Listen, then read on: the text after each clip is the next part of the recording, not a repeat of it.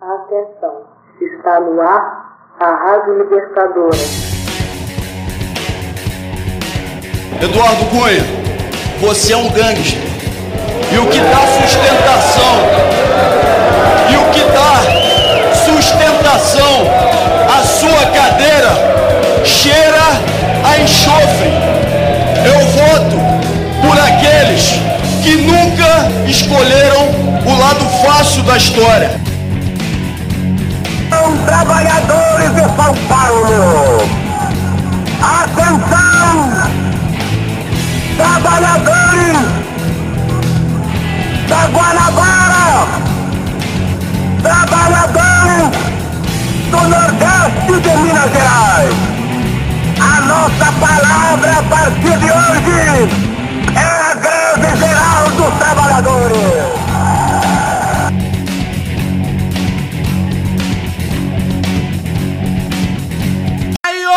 acabou sua mamata. Boa noite, boa tarde, bom dia, boa madrugada. Após ressaca chegou, hoje é dia 3 de janeiro de 2019, ainda estamos vivos e está no ar mais um Guanabara Connection, o podcast que, que escreve inglês errado. Lembrando aqui que o Connection é com N, hein, pessoal? Feliz 1964 ou 1968 ou qualquer ano no qual as perspectivas são sempre as piores. E fica a dica: tirem logo a grana da poupança, pois Paulo Guedes vem aí e o Brasil adora um recordar e viver. Recordar é viver. Hoje, novamente, eu, Eduardo Quezada e os camaradas Rafael Barros e Gustavo Areias vamos debater o quão merda foi 2018, mas como tudo que é ruim pode piorar, vamos para 2019. Hoje faremos previsões sobre o ano que se inicia, já fedendo a, boca, a, a bolsa de cocô. Barros, faça aí um breve comentário sobre o que você acha aí que vai ser 2019, o que foi 2018. 2019 chegando aí, gente. É, e com a posse do Bolsonaro, eu declaro o início do apocalipse na Terra. Só isso. Fala aí, Gustavo. Bem, eu primeiramente quero agradecer a galera aí, ó. Olha, a gente não divulgou, a gente ficou com preguiça de montar página, montar Facebook, Instagram, Pô, enfim, Preguiça Twitter. coletiva. Mas a gente teve boa resposta, né? Sem divulgação nenhuma, passamos aí de 200 milhões de downloads. É, então, enfim, eu quero agradecer primeiramente a galera do lado B do Rio que falou, falou de nós e tal, o Fagner, abração, parceiro, camarada. E quero avisar ao Císio que nós também temos nosso advogado. Então, ó, pode processar que a gente tem nosso advogado. Pode seguir. A batalha jurídica aí. Então, pessoal, o ano de 2018 foi uma merda, mas por que 2018 foi uma merda especificamente? Independentemente de como tenha sido o ano de 2018 individualmente, para nós ou para cada um dos nossos ouvintes, no que se refere à esfera pública, à coletividade, 2018 foi um lixo. Infelizmente, mas não tem como negar isso.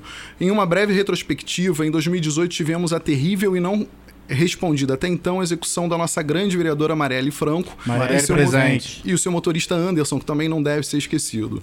Tivemos o incêndio de nosso tão importante Museu Nacional, e aí, inf- infelizmente, eu até estava fora do Brasil, mas enfim, sofri bastante, perdi um dia inteiro lá, na- Cheio do dinheiro. lá em Barcelona por causa disso, foi, foi É, Tava Tchirim, fora.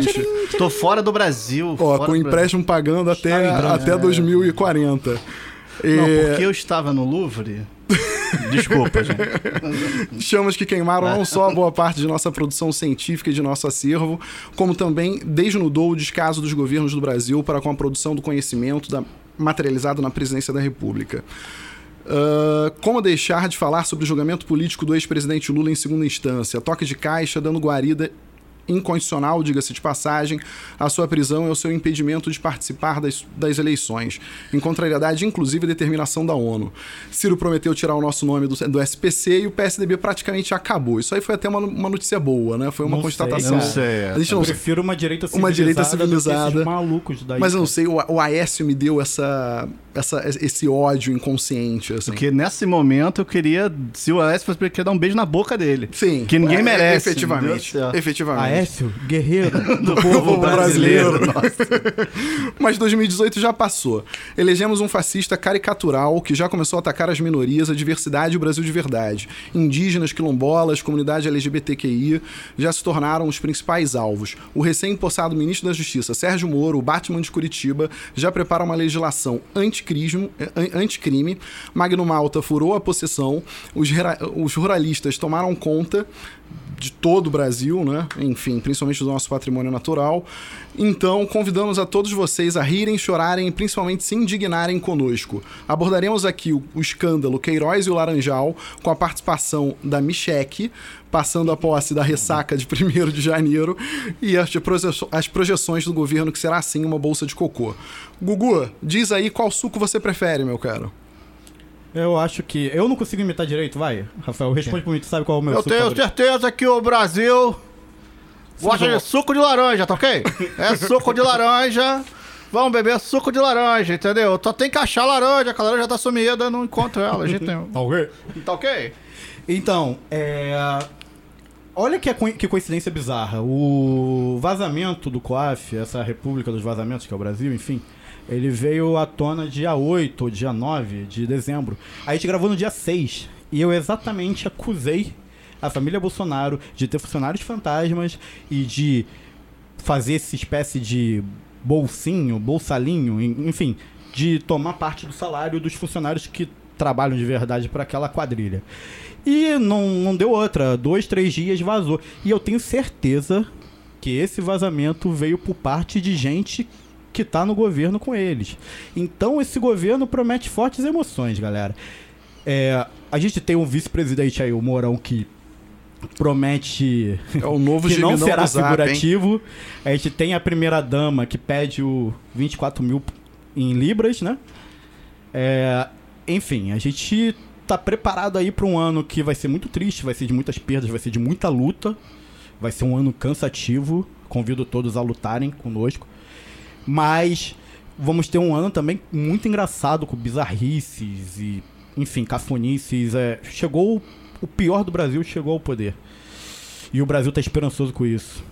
É, é- é triste. Mas enfim, vamos dar sequência. né? Morão, Morão, o novo gemidão do Zap. Vocês viram como ele impostou a voz no discurso dele de posse com, com o vice-presidente? Eu não consegui, eu, eu não consegui Foi, ele- ele impostou- assistir a posse. Parece cara. que ele quis se mostrar presidente pelo tom de voz, assim. Foi constrangedor, assim. Todo mundo do lado até meio que se assustou, assim, com o cara. Foi um maior momento vergonha alheia, assim, sabe? Tipo assim, uma vontade de enfiar a cabeça dentro da terra. Mas, Entendeu? Barros, qual, qual ponderação você tem a fazer aí sobre, Eu tenho a ponderação em relação a. sobre suco e sobre... Não, sobre é. Suco de laranja é muito bom, né?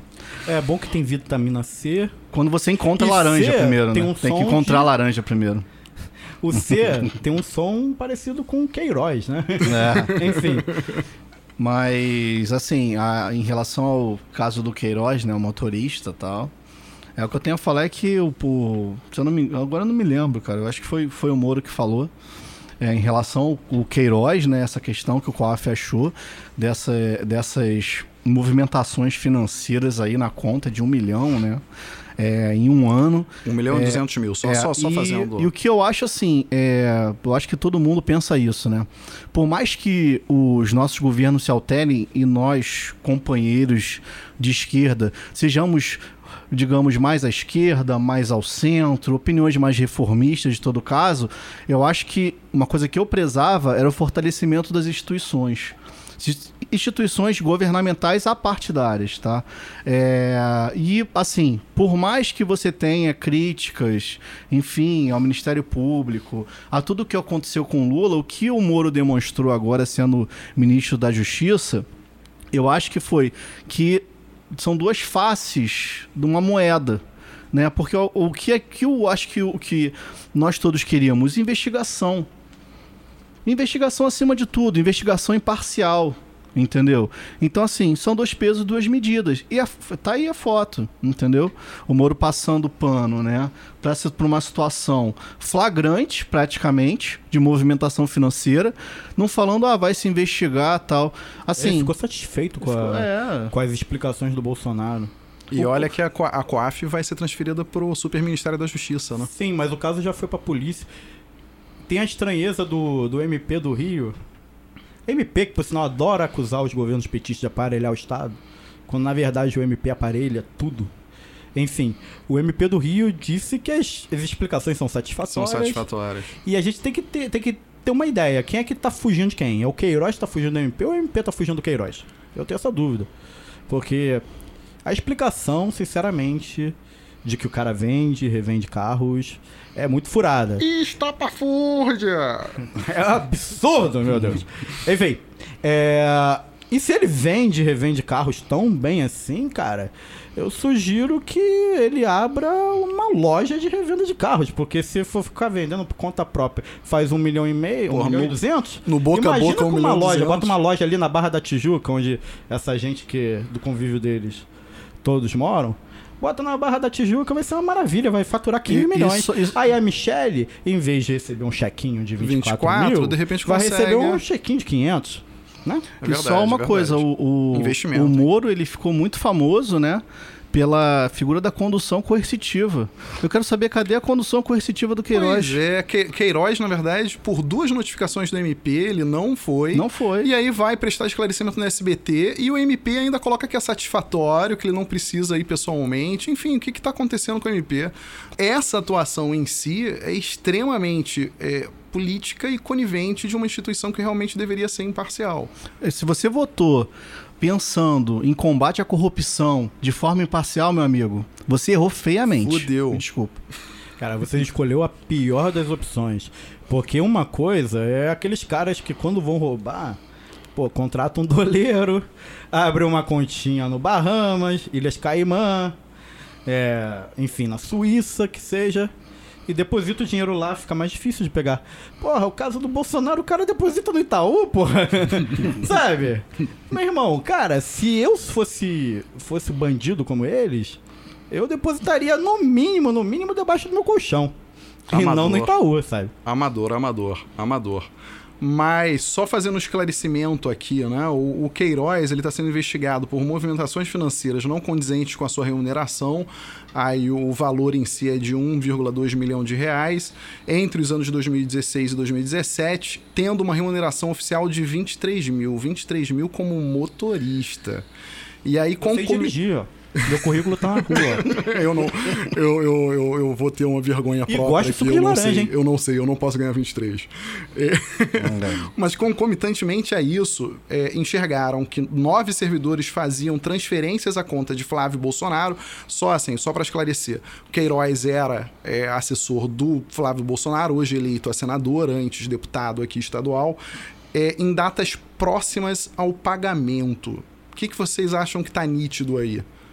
Pode falar, Gustavo. Eu acho o seguinte, é, o Queiroz ele me lembra muito um desenho que eu gostava na minha infância, que é o Gasparzinho, o Fantasminha Camarada.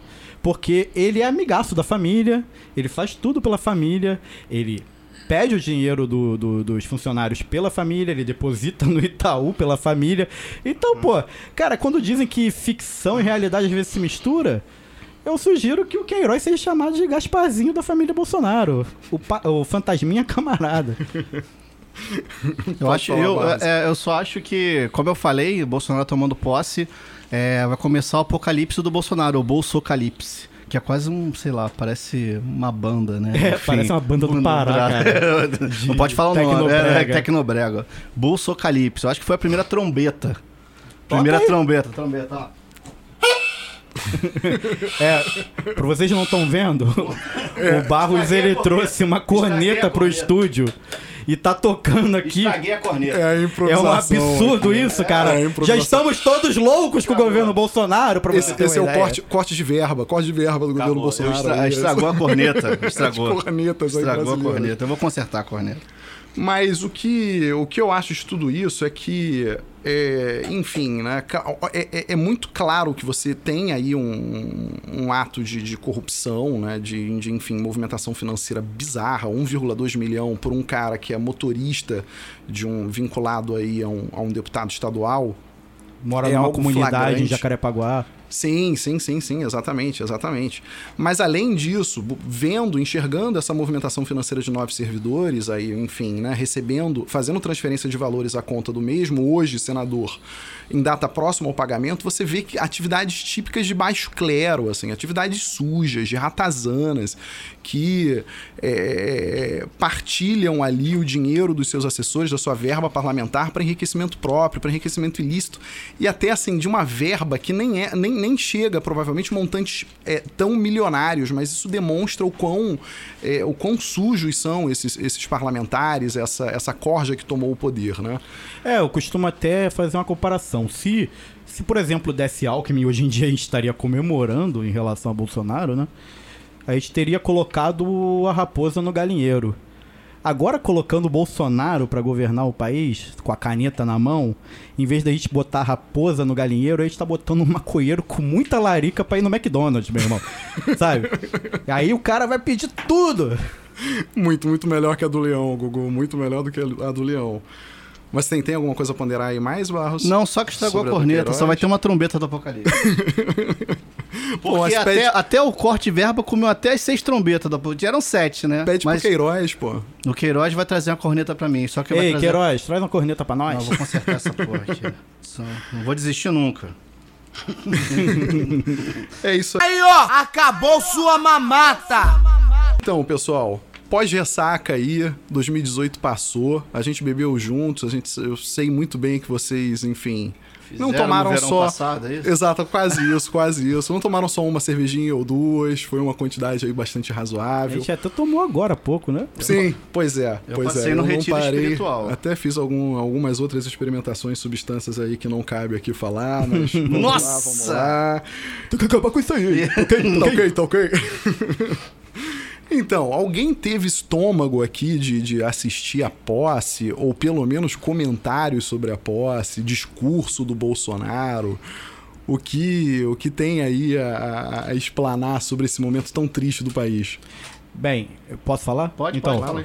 É, primeiramente, eu tô. Eu tô muito feliz porque a mamata acabou. Aí, ó, acabou sua mamata. Segundamente, eu tô muito feliz. Feliz, óbvio que não, mas eu tô muito feliz porque o socialismo acabou. A gente vai acabar com o socialismo. E tô muito feliz porque o politicamente correto acabou. Tá ok? Tá ok? Enfim, eu parei pra assistir esse show de horrores. É impressionante, assim. É, Eu costumo dizer, até com... por sinal, quando eu conheci o, o Fagner do lado B, eu tava trocando ideia com ele, e a gente muito desanimado, que tinha acabado de rolar a eleição, e tipo, gente nossa do, do- nosso convívio, da família, de, de amigos, enfim, votaram nesse energúmeno, né? Enfim, é, a gente chegou à conclusão seguinte: Bolsonaro não seria eleito com uma votação expressiva em todas as camadas sociais, assim. É, ele foi eleito com muitos votos da elite, mas a elite, em termos de votação, não elege ninguém. Ela, ela elege no caixa 2 aí, por exemplo, que rolou no WhatsApp, o dono da Van, etc. O Loja Centauro. Smart Fit, aí todo mundo adora malhar na Smart Fit. Smart Fit também bancou os disparos de WhatsApp e tal. Empreendedorismo brasileiro. É, é, o empreendedorismo brasileiro é aquele que você banca a campanha e você tem o resultado depois, meritocrático, do governo te ajudando. Enfim, é, eu parei pra acompanhar esse show de horrores.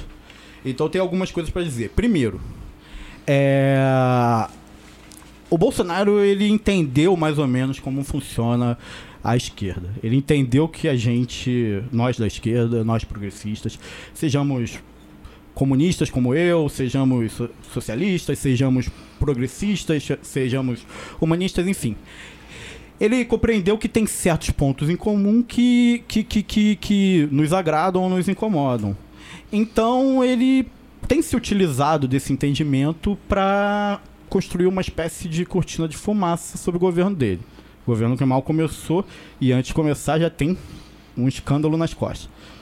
Enfim, é, uma das estratégias dele foi, por exemplo, abrir espaço para a mulher dele, a Michelle Bolsonaro, que afirmou que o Bolsonaro não é machista porque é casado com uma, com uma cearense, né? Tem muita ligação isso, isso é... entendi. Ela falou isso, eu também não entendi. Não entendi. Enfim, eu não entendi também não, cara. Ela- ela- Mas isso tá na lógica do bolsonarismo, Ela tem enfim. um nível de inteligência que ninguém consegue captar, entendeu? Cara, eu acho que dentro desse Ela tem dessa galera ela tem uma capacidade um pouco telecinéticas, assim. Ela- é o- o, Bolsonaro não é machista porque casou com uma cearense. Nossa, Você não tá entendendo, cara? Todo Porra, é sentido. óbvio isso. É, é E- óbvio. Enfim. Tá ok. É, É. Então, ele colocou a Michelle Bolsonaro pra discursar primeiro e ela discursou em Libras. Então, a inclusão social, não sei o quê. E, cara, a gente viu que quase enganou algumas pessoas de esquerda. essa inclusão. É, a gente observou, por exemplo, que eles, que eles não conseguiram apagar. É, isso aí foi muito legal ver na TV. Tava lá o Rolls Royce passando e tal. Aí tava o motorista, obviamente, Bolsonaro e Michele, e o filho lá dele, que é o menos capacitado, mais devagar, mais lezinho, sabe? Aquele que você trata com carinho porque é especial. É O Carlos Bolsonaro, só esqueceram de botar o banquinho de criança lá pra ele. É, eles estavam passando o Rolls Royce e tinha uma pichação na, no asfalto que eles não conseguiram apagar, que é Lula livre. Eu vi isso ao vivo na, na Globo News. Foi muito, engra... que lindo, foi muito que lindo. engraçado. Então a gente teve o discurso da Michelle Bolsonaro. A gente teve os bizarros do Twitter, do Facebook e tal, falando. Teve um bizarro, por exemplo, que botou a foto da Dona Marisa, botou a foto da Michelle, botou a foto da Marcela Temer e disse, ó, estamos melhorando. Antes era só barangas. E o cara era um tosco, um horroroso. Meu Deus. E, Um e- e que comentários decrépito, nada a enfim. ver, né? São comentários que bem. É, é, é o nível dessa galera. Aí depois, o, o primeiro, aí, primeiramente, ele discursou no Congresso. É, é- é, a gente pega aqui, eu não, não, não tenho aqui no, no papel o tempo, mas eu sei mais ou menos de cabeça. Quase 10 O Fernando minutos. Collor discursou 53 minutos. O Fernando Henrique discursou por, por cerca de 31 minutos. O Lula discursou por 43 minutos. A Dilma discursou por 45 minutos. O Bolsonaro discursou com menos de 10. Aí daí a gente vê que a capacidade do cara, aquela capacidade cognitiva, tipo, é, é bem menor, sabe? O cara é um, o cara é um, tipo, elegeram um comentarista de portal. E depois no discurso no palatório, ele anunciou que o socialismo tinha acabado, não me avisaram nem que ele tinha começado.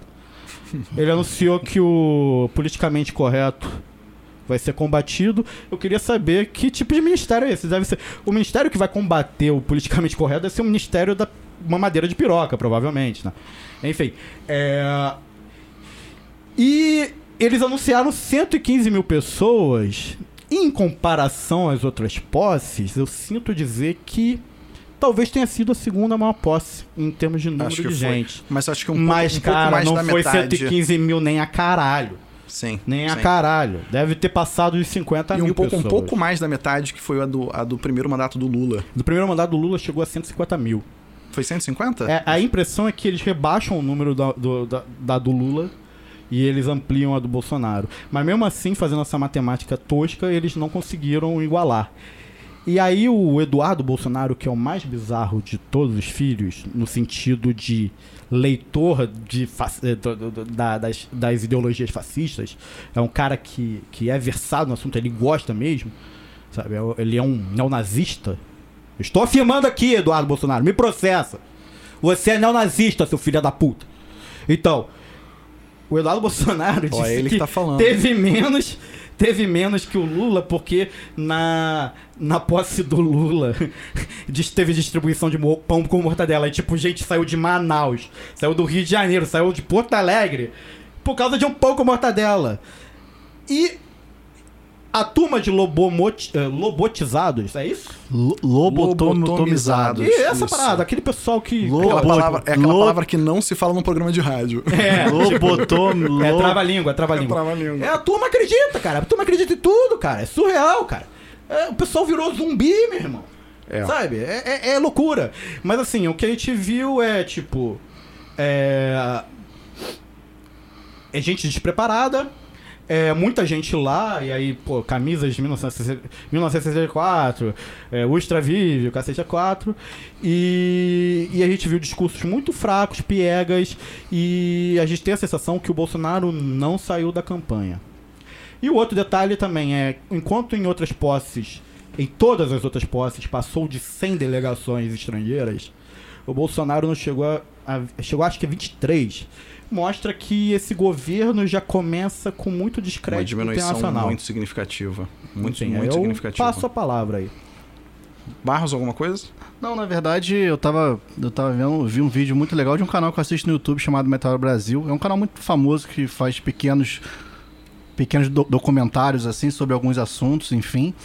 É, eles estavam justamente falando sobre a posse do Bolsonaro e falando sobre o, o- o- qual é a figura do Bolsonaro, né? A figura no sentido ideológico, tá? Então, o que que o fascismo faz, né?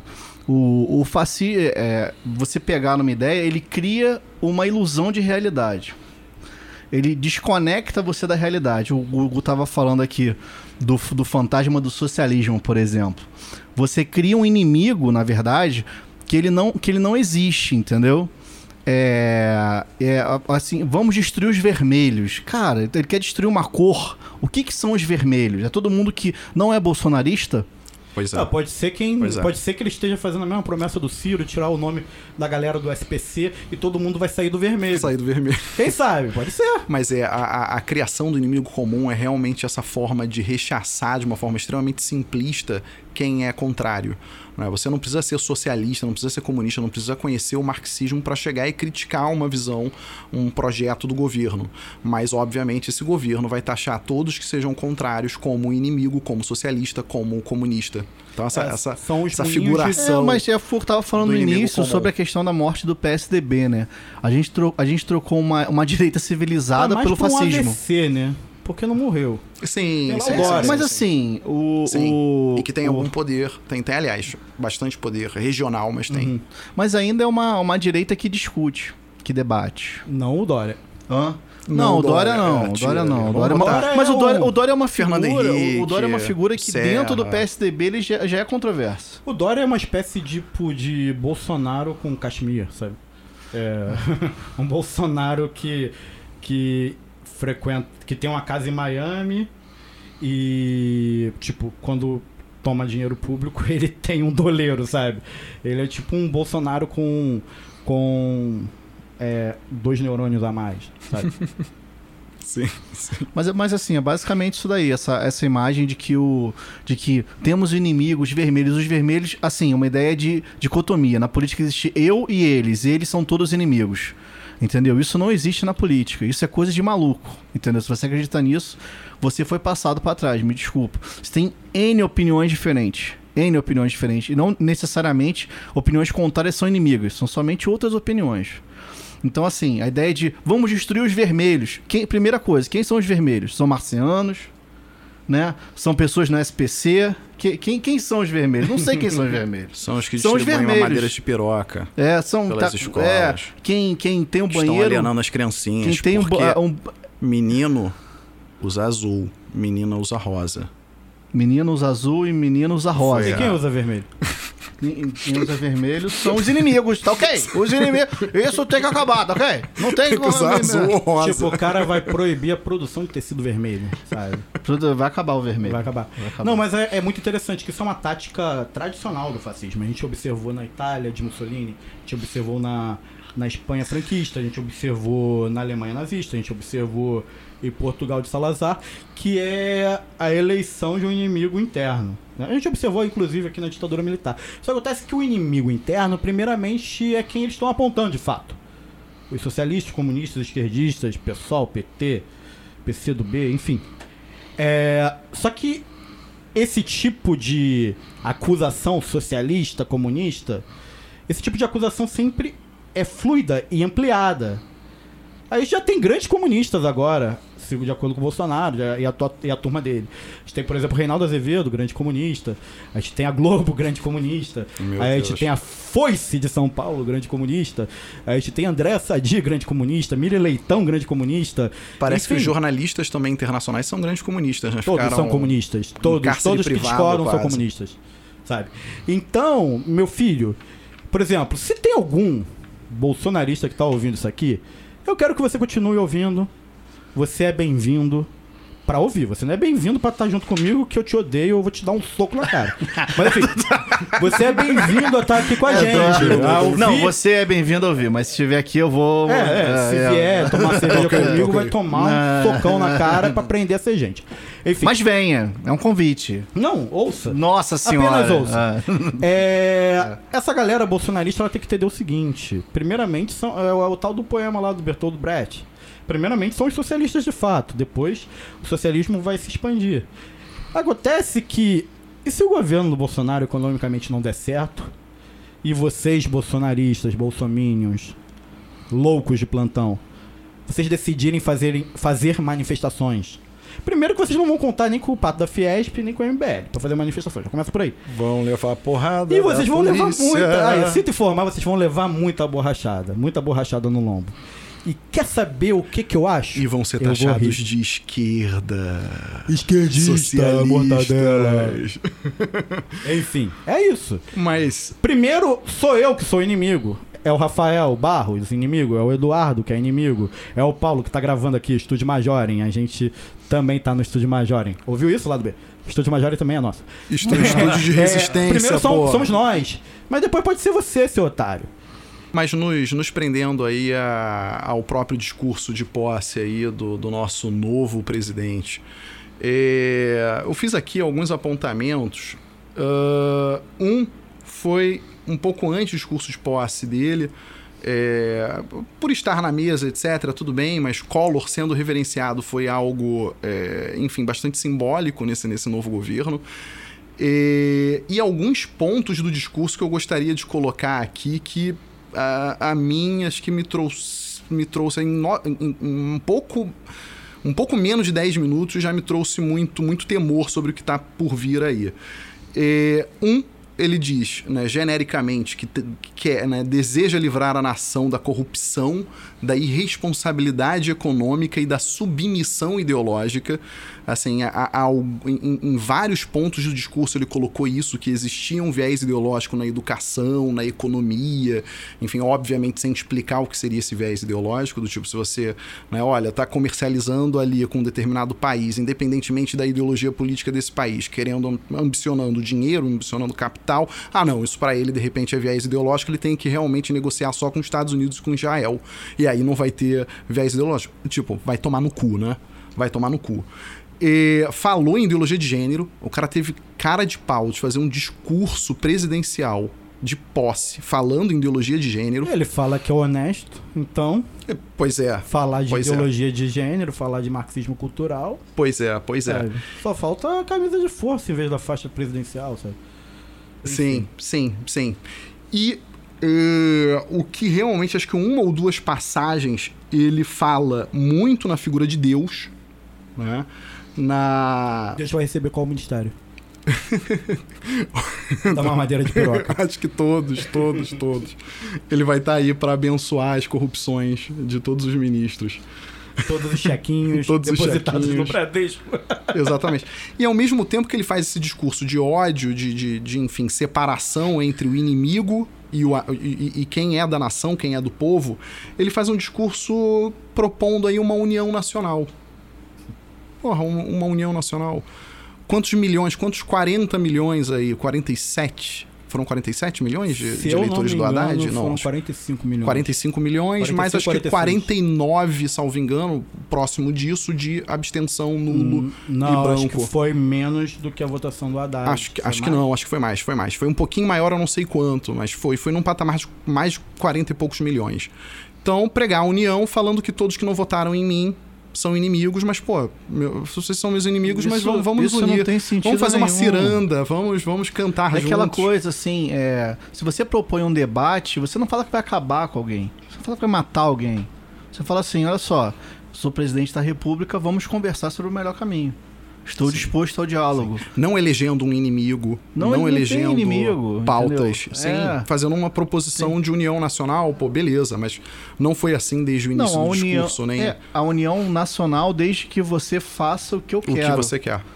Desde que você não tenha opinião, desde que você não fale o que você quer, desde que você não exponha o que você deseja, desde que todas as suas pautas sejam ridicularizadas ou tidas como, ou tidas como impróprias, sabe? Isso não existe. É, entendeu? esse- Não existe união. Não existe sem debate. Não existe. Esse momento, essa conjuntura, tem até aquela bizarrice de obrigar a gente, que é de esquerda, a se justificar porque é de esquerda. Na boa, cara. Criminaliza a esquerda, eu vou continuar dizendo, ó. Sou comunista. Sou comunista porque eu quero um mundo melhor.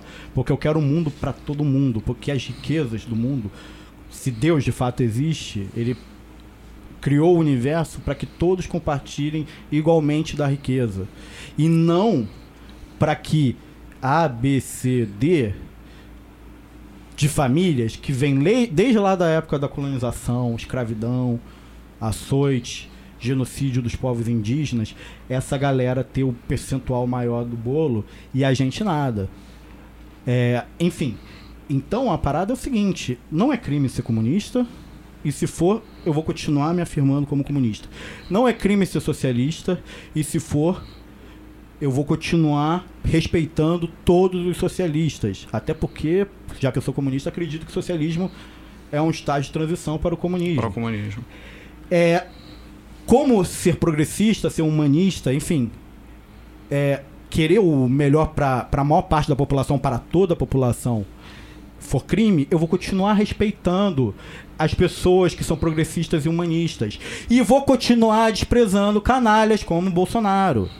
Crime é um escroque como esse cara ameaçar, deixar como refém Justiça Federal, TSE, Globo, o cacete a quatro, porque tá radicalizando muito o discurso. E tem uma porção de otário nas instituições que crescem pra caralho em cima do Lula, crescem pra caralho em cima da esquerda e enfia o rabo entre as pernas pra esse filho da puta. E o Gugu? Só- Então, só rapidinho, só pra concluir.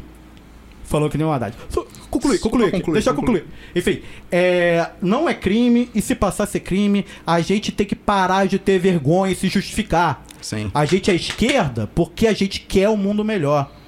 sim. A gente não Essa é, é, a nossa leitura de mundo melhor. individualista. Sim, sim. A gente quer um mundo pra todo mundo. A gente quer compartilhar a felicidade. A gente quer compartilhar o que é produzido. A gente quer compartilhar riqueza, não pobreza. Não, e Não resu... somos São Francisco de Assis. Sim, sim, sim, sim. E Enfim, como não é crime, eu vou parar com essa, que a gente tá pegando a mania de dizer, ah, eu sou comunista, mas por causa disso, disso. Você sabe? é de esquerda, tipo- você é petista. É, é, tipo a minha.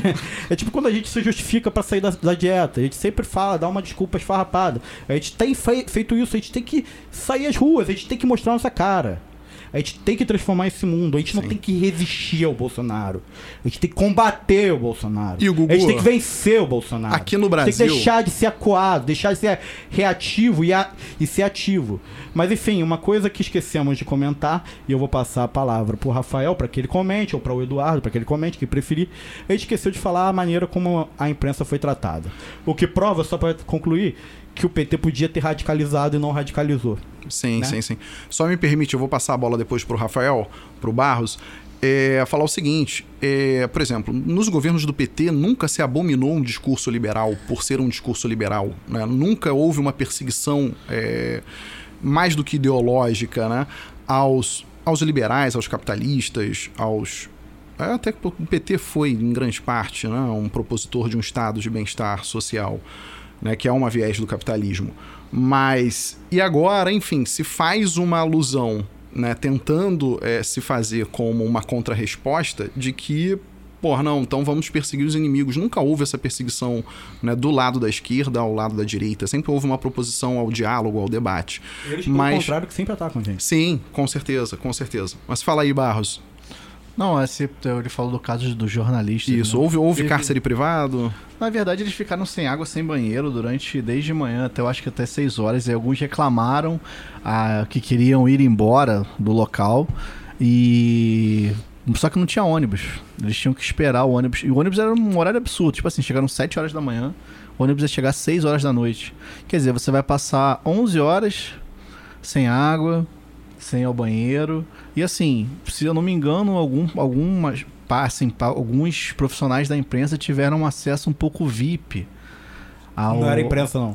Não, era outra. Não. Era o a blogosfera Blogosfera, meu é, Deus do céu. do esgoto lá do bolsonarista. catraquinha.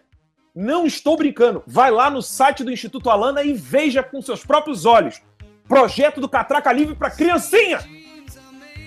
Esse filho da puta que fica querendo colocar maconha na boca dos jovens. Puta que pariu! Catraquinha! Querendo ensinar isso pra criancinha! Acho que isso daí já diz muito sobre esse governo, né? Acho que O governo que quer controlar o que você quer escutar. Que, quer, que na verdade que quer é, é, colocar a sua opinião dentro de uma, de uma bolinha controlada ali, né? Que só fala asneira de noite pra você. Você vai absorver essa asneira, né? E vai julgar aquilo como realidade, como eu falei antes. A mudança da realidade. A realidade, pra você escutar, não vai ser uma realidade livre. Vai ser uma realidade muito bem controlada e arquitetada.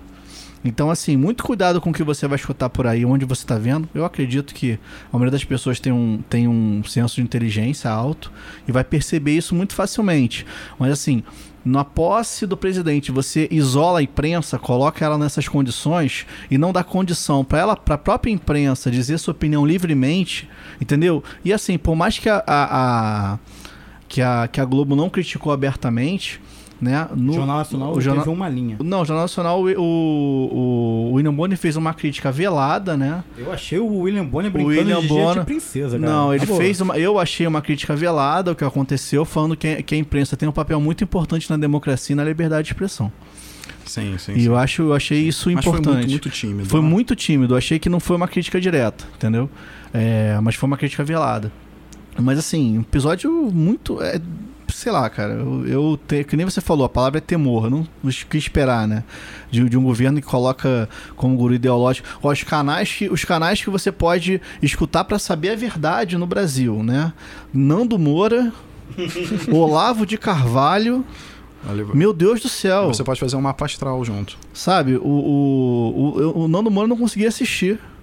Você não consegue assistir. Você não O Nando consegue. Moura é um retardado, frustrado, que não conseguiu fazer venda de CD da banda merda dele, sabe? É um Zé Ruela de bosta lá do, lá do interior de São Paulo. É, E aí, nessa frustração dele, que, que é é exatamente isso, o governo Bolsonaro. É a, é, é a comunhão dos frustrados, a comunhão dos recalcados, a comunhão dos fracassados que não conseguem admitir a culpa pelo próprio fracasso e responsabilizam a esquerda, respo- responsabilizam o PT, responsabilizam Marx, responsabilizam o cavalo que tentou boicotar, Boicotar. a posse, mas não se responsabilizam, porque são adultos infantilizados. No fim é isso.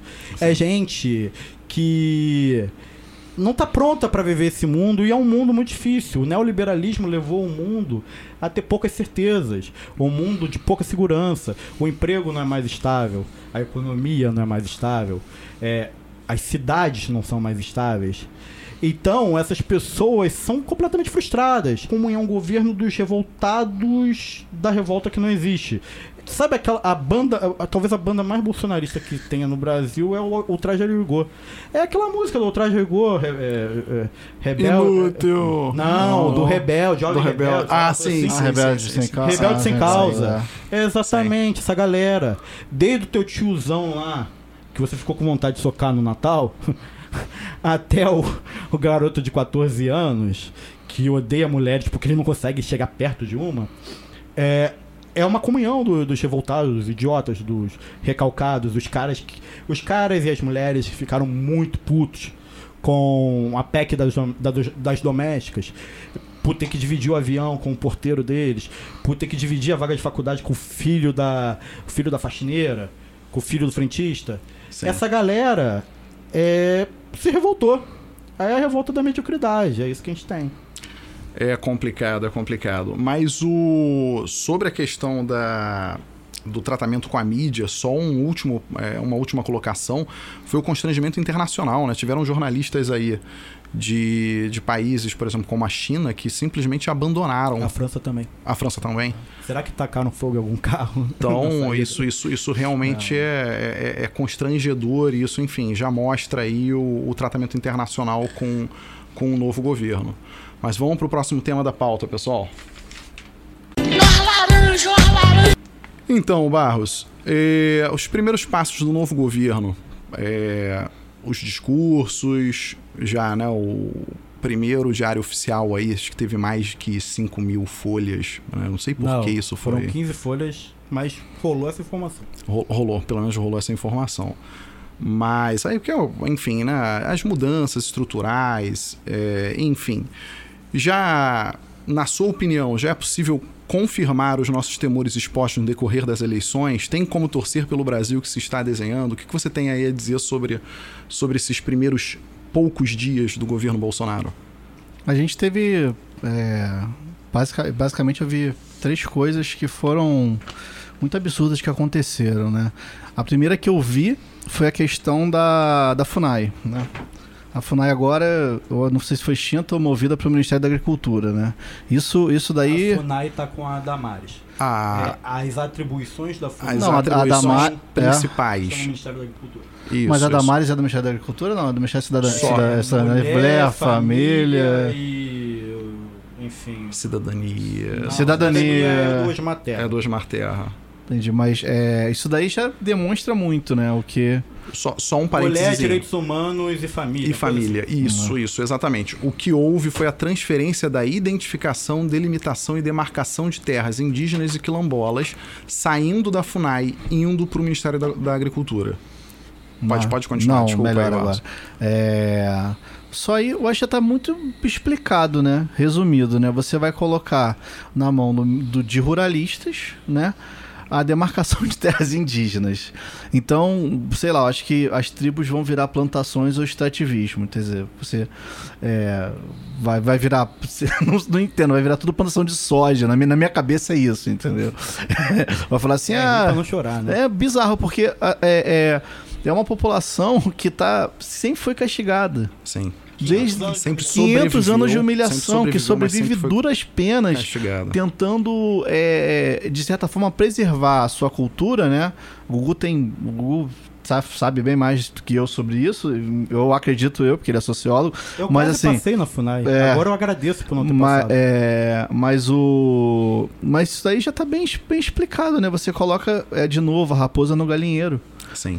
Entendeu? Vai- vai- imagina a desgraça que vai sair disso. Eu acho que foi a primeira coisa que me chocou muito, né? Que eu falei, nossa, não é possível. A segunda coisa foi a pauta Só, dos Barros, direitos humanos. Deixa eu só fazer um, um toca fala aí, bola, fala aí. Um, um- um toque de bola. É, além dessa questão da FUNAI, né, indo aí essas maiores atribuições para o Ministério da Agricultura, é, teve uma mudançazinha que acho que até mesmo a esquerda é, passou um pouco desapercebido pela esquerda, é, que me chamou atenção, porque eu trabalho na questão da tutela ambiental, só o nome florestal já me chamou atenção, que foi é, a transferência do órgão Serviço Florestal Brasileiro para o Ministério da Agricultura. Aí, enfim, curioso, eu fui lá ver o que qual- quais são as incumbências desse Serviço Florestal Brasileiro, chamar de SFB. É, a missão institucional dele, vamos lá pela missão institucional, promover O conhecimento. né? O que ele faz em, em breves linhas, né? em grande resumo, em grande síntese. Promover o conhecimento, uso sustentável e ampliação da cobertura vegetal. É, enfim, ainda não teve tempo hábil para eles mudarem a plataforma da internet. Se você meter ali SFB no Google, você vai institucional, você vai ver exatamente isso. Indo para as competências do órgão, que não é bem transparente assim, mas não é tão difícil de você achar. Achei assim a, a- a mais importante a questão de gerência e fiscalização, por exemplo, dos contratos de concessão florestal. Então vou pegar aqui, por exemplo, um exemplo para que fique bem, bem claro. né? Uma madeireira tem interesse em participar de uma licitação, fazer com o Estado contrato de concessão florestal. Ela sabe, de antemão, pelo novo governo Bolsonaro, que ao fazer essa exploração, ela vai ter a gerência e fiscalização de um órgão que vai ser né, pelo seu maior chefe, na verdade a maior chefe é a, a tal, chefa. a maior chefa, a maior Né, chefa, que é a tal rainha do veneno, né, Não, que é pertencente É, a à bancada bebe ruralista. milkshake de inseticida. Sim, sim, sim. É extremamente favorável ao uso de agrotóxicos, quase sem restrições no Brasil. É, é- é tenebroso o quadro. É tenebroso. Nossa. Deve dar, deve dar. Deve dar mais que Loló. É, mas, é, então é isso, assim. O cara, a madeireira, ela vai ter a ciência plena de que ela vai ser. Ela vai ter a gerência e fiscalização de quem a representa e não de quem representa os interesses do país. Então acho que assim, né, como o Barros colocou muito bem, a questão da FUNAI, né, a questão da proteção às populações tradicionais, mais a questão da tutela do meio ambiente vai ser delegada aí para o ruralismo brasileiro, para a oligarquia rural brasileira. Né? Isso, é, isso é muito triste. Mas continua, continua aí o segundo ponto. A segunda, eu acho que você vai ler melhor do que eu, mas a pauta LGBT que saiu do, do Plano Nacional do Plano de Nacional de Direitos Direitos Humanos também. Isso, isso daí eu acho melhor o Google aqui explorar aqui. Fala melhor. Bem, eu não parei pra ler exatamente a medida, mas o- é de um simbolismo fantástico, né? Primeiro que o ministério que, que, que vai passar a pautar isso é o ministério da pastora Damares. A menina da Goiabeira, viu Jesus, viu o Jesus de pau lá do da Janaína Pascoal na Goiabeira, enfim. É, e aí quando você retira uma das populações ma- que mais sofrem, que mais uma das populações que mais sofre, que mais tem os seus direitos humanos respeitados fora das diretrizes dos direitos humanos, você sinaliza para a população, principalmente aquele pessoal que não gosta de gay, que não gosta de lésbico, que não gosta de trans, que não gosta de travesti, que não gosta de não gosta de ninguém, na verdade, e desconta o ódio na diversidade, tu dá sinal verde pra essa gente, ó, tá liberado matar, tá liberado caçar. E sobre o serviço florestal, eu só queria fazer um adendo sobre o que vocês falaram. É muito sinistro, né? É, Olha só o tipo de raciocínio. É, você entregar a proteção das florestas pros, pros maiores desmatadores qual o sentido? Não faz sentido algum. O sentido é, é- é exatamente esse. A gente vai desmatar. A Amazônia vai sofrer, o Cerrado, pouco que sobrou, vai sofrer. A Mata Atlântica, que foi praticamente extinta, vai sofrer. E provavelmente vai ter avanço sobre terras indígenas, terras quilombolas, que também passaram para as mãos do Ministério da Agricultura. Então, a previsão é o seguinte, cara. Vai ser muito ruim, vai ser uma merda, vai ter isso, isso eu vou ter prazer de lutar contra. A gente tem que ter prazer de lutar contra, porque são os povos que não não, não passa na Globo, não, não, tem, não tem transmissão da Globo News convocando por manifestação a favor dos indígenas, dos quilombolas, dos gays, enfim.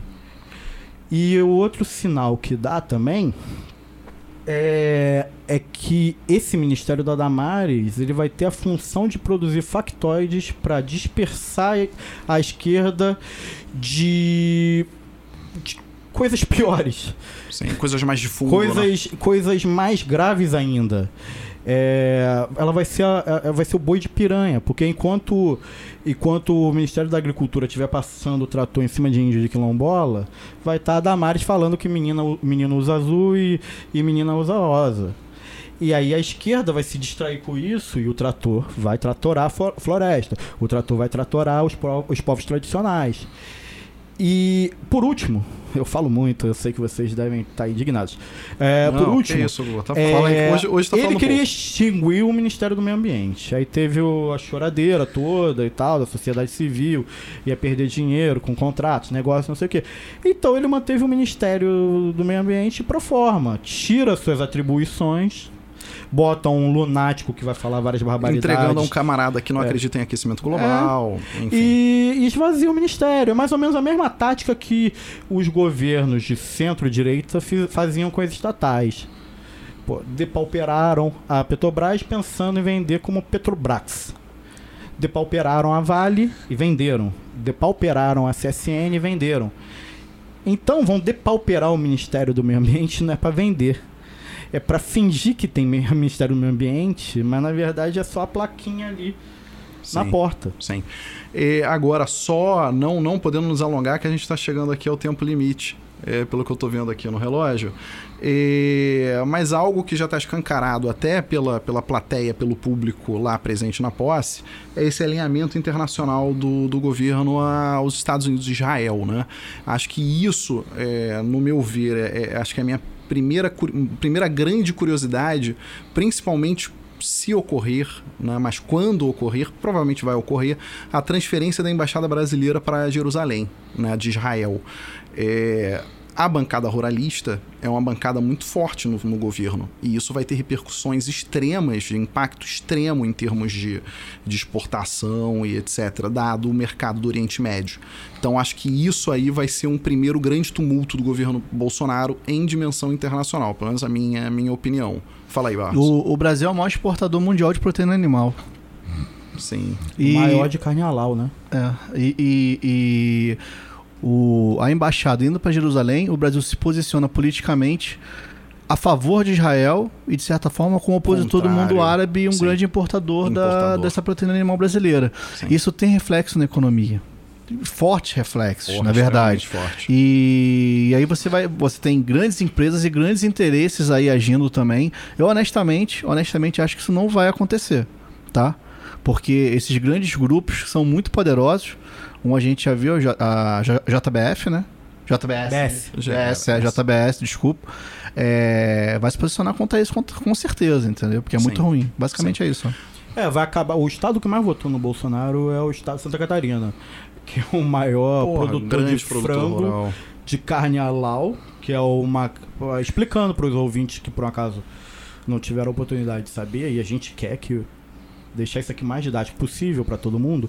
A carne halal é a carne que passa por um processo de abate é, a partir dos princípios e, e práticas do islamismo. A gente é o maior produtor dessa carne. O estado de Santa Catarina que mais votou no Bolsonaro é o maior Vai produtor ser o dessa maior carne. prejudicado. Vai ser o maior prejudicado. De certa maneira, uma parte de mim, aquela parte mesquinha e escrota, torce para que aconteça. Vai ser um Mas governo a- de grandes A, contradições. a parte coerente torce para que não. Mas então, dando, dando um desfecho aqui, mas antes de, de literalmente terminar, a gente está tendo aí esse costume, desde o longínquo primeiro episódio, de fazer algumas dicas culturais, artísticas, literárias, ou enfim, de zoeira, é, seja lá qual for a dica. É, fala aí, Barros, qual é a tua sugestão aí pro ouvinte? Cara, eu vi um filme muito legal na Netflix chamado Eu Não Sou Homem Fácil. Adorei o filme. me- eu- minha mulher veio com um negócio de filme francês. Eu também não sou um homem fácil. minha não. esposa, você não é homem fácil? Eu não sou, não. Mas eu achei muito legal, cara, o filme. O filme, um homem machista troca de posição, ele passa a viver num mundo em que tudo que é feminino vira masculino e, e ele tem que conviver com todos os estereótipos, todos os problemas que uma mulher passa. E ele acaba virando um feminista no mundo invertido dele. É, dando spoiler, desculpa, gente. É, mas é meio previsível isso. Mas eu achei um filme muito legal, cara. Apesar de ser francês e ter negócio de cult e tal, eu fiquei meio com. Assim, não, vou ver isso não, quero ver Transformers. Mas é bom o filme. Você, você faz parte da esquerda pós-moderna. Fala aí, Gugu. Fala aí, Gugu. Então, eu, a minha dica não será essa, mas eu quero lembrar a galera o seguinte: já que a gente está falando desse serviço de streaming, quem tem a oportunidade de, de ter acesso a esse serviço de streaming, é, já tá lá o Uma Noite de 12 Anos, o filme, o famoso filme do Pepe Mujica. E cara, eu sugiro que vocês assistam, é pesado, é forte. Depois de assistir, se vocês não ficarem com vontade de dar um murro na cara daquele tio que relativiza a tortura, vocês vão passar a ficar. Isso eu garanto. Mas minha dica cultural é o seguinte: South Park. South é seriado em si. Eu indico os dois últimos episódios da última temporada. Os dois últimos episódios tratam de luta de classes. E eu nunca vi série, filme que tratasse tão bem de luta de classes de uma forma tão didática e tão fácil para qualquer tipo de pessoa, com qualquer tipo de idade, com qualquer tipo de pensamento entender o quanto é prejudicial a luta de classes e o quanto é importante você ter consciência de classe. Então tá recomendado. Dois últimos episódios do South Park, se não me engano, tá na 21 primeira temporada. South Park. South Park é bacana, eu não, não acho. Tem, tem umas piadinhas controvertidas, mas acho que a intenção é mais de impacto, né? Galera, a minha, minha dica cultu é, cultural aí, literária, é, é um livro aqui que eu achei bem, bem interessante, que eu recebi de presente aí de uma pessoa que eu guardo um certo carinho. É, o nome do livro é o seguinte: História das Minhas Canções, Paulo César Pinheiro. É, que, qual é a estrutura do livro? Né? Ele pega as músicas, do, as letras das músicas do Paulo César e conta uma história, óbvio, com vinculação a essas músicas, ao contexto da vida dele, um pouco até um contexto histórico.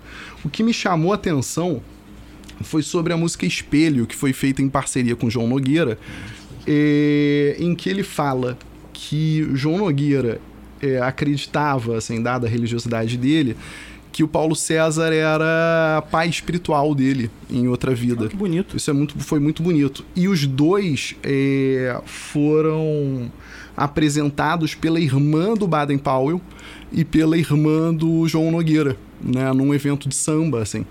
E parece que foi assim, né, a amizade à primeira vista, assim, os dois, eles já se conheciam artisticamente. Paulo César era um pouco mais é, conhecido do que o João Nogueira, mas João Nogueira também localmente, principalmente aquela região do Meyer ali, ele já tocava, já tinha bastante é, bastante porra, me fechou. É, bastante conhecimento. Mas é isso, é um livro, um livro bacana de se ler. É, então, pessoal, Sobre o que que trata? eu falei sobre as músicas, o, Ah, o Gustavo. Show, show, show. É, Então, pessoal, desfecho aí de mais um Guanabara Connection. É, boa noite, bom dia, boa tarde a todos. É, Não esquecendo de dizer que a gente foi ouvido em Tóquio né? Abração, prestar um Tóquio. agradecimento aí à, à população E de Tóquio. Mais de uma pessoa em Tóquio. Mais de 89% em um dia. É, um que, dia. que Não, pode óbvio, significar foram- um download. Se, você, se, se vocês soubessem que a gente faz com a comida de vocês aqui, meu Deus do céu. Mas são brasileiros, cara. Eles foram pra lá pra comer a comida japonesa de verdade. exatamente, exatamente. não yakisoba de calabresa. É, então aí, mais uma despedida. A gente agradece aí todo o carinho e paciência de, de nos ter escutado. É isso aí, a gente espera ter feito um bom programa e a gente espera cada vez mais a audiência aí de vocês. Até a próxima, galera. Até Abraço, a próxima, tchau, tchau. pessoal. Próximo, um beijo no seu coração.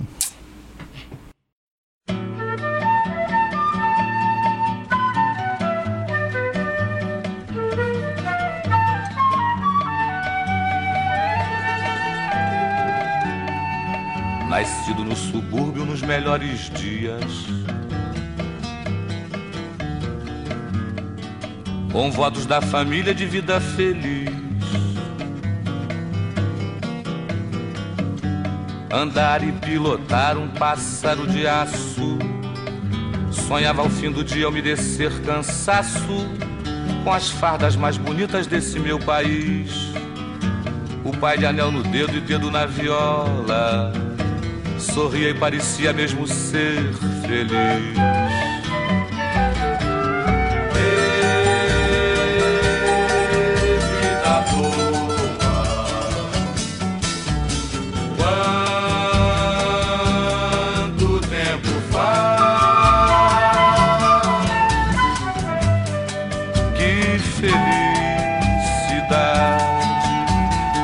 Vontade de tocar viola de verdade e de fazer canções como as que fez meu pai e de fazer canções como as que fez meu pai e de fazer canções como as que fez meu pai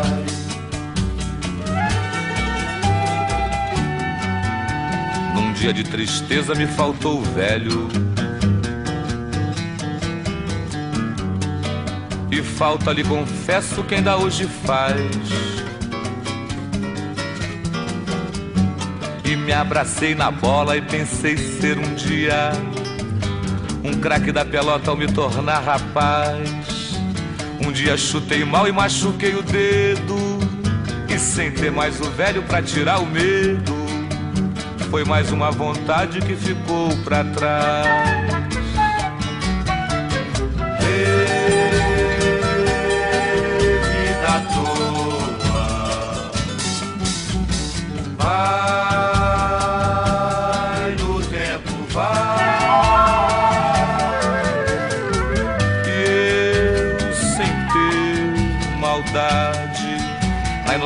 inocência de criança de tão pouca idade. Troquei de mal com Deus por me levar meu pai. Troquei de mal com Deus por me levar meu pai.